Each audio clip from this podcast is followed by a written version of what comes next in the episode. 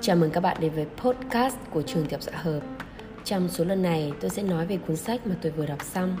Đó là cuốn Bài học diệu kỳ từ chiếc xe rác của David J. Pauley.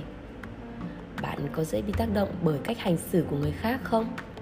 Liệu một tài xế taxi chạy ẩu, người quản lý nóng nảy hay một đồng nghiệp vô ý có phá hỏng một ngày tốt đẹp của bạn không?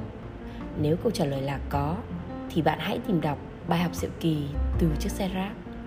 Khi đọc cuốn sách này, có thể bạn sẽ giống tôi, thấy bản thân mình ở trong đó. Có nhiều, à không rất nhiều lúc, tôi và có thể bạn nữa, chúng ta giống như chiếc xe rác vậy, chứa trong mình đầy rác. Đó là sự thất vọng, tức giận và chán nản nữa. Tôi ấn tượng nhất với chương 3 của quyển sách với dòng cam kết đã được đặc biệt in đậm. Đừng biến mình thành chiếc xe rác.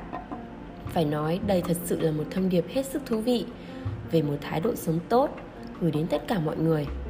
Như một lời khuyên với dụng ý thực tế rằng đừng biến cuộc đời vốn dĩ nhẹ nhàng và sạch sẽ bị nhấn chìm trong nỗi lo âu, sự tức giận và cả những cảm xúc tiêu cực.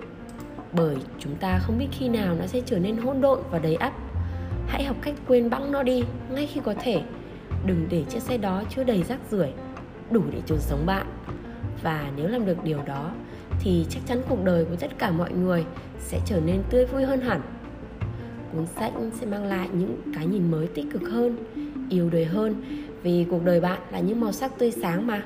Đừng để những tức giận nhấn chìm bạn trong sự xấu xí của những chiếc xe đầy rác nhé hãy vứt bỏ nó, bạn sẽ thấy ánh sáng của cuộc đời mình. Cảm ơn và hẹn gặp lại các bạn trong những số podcast tiếp theo của trường Tiểu xã Hợp.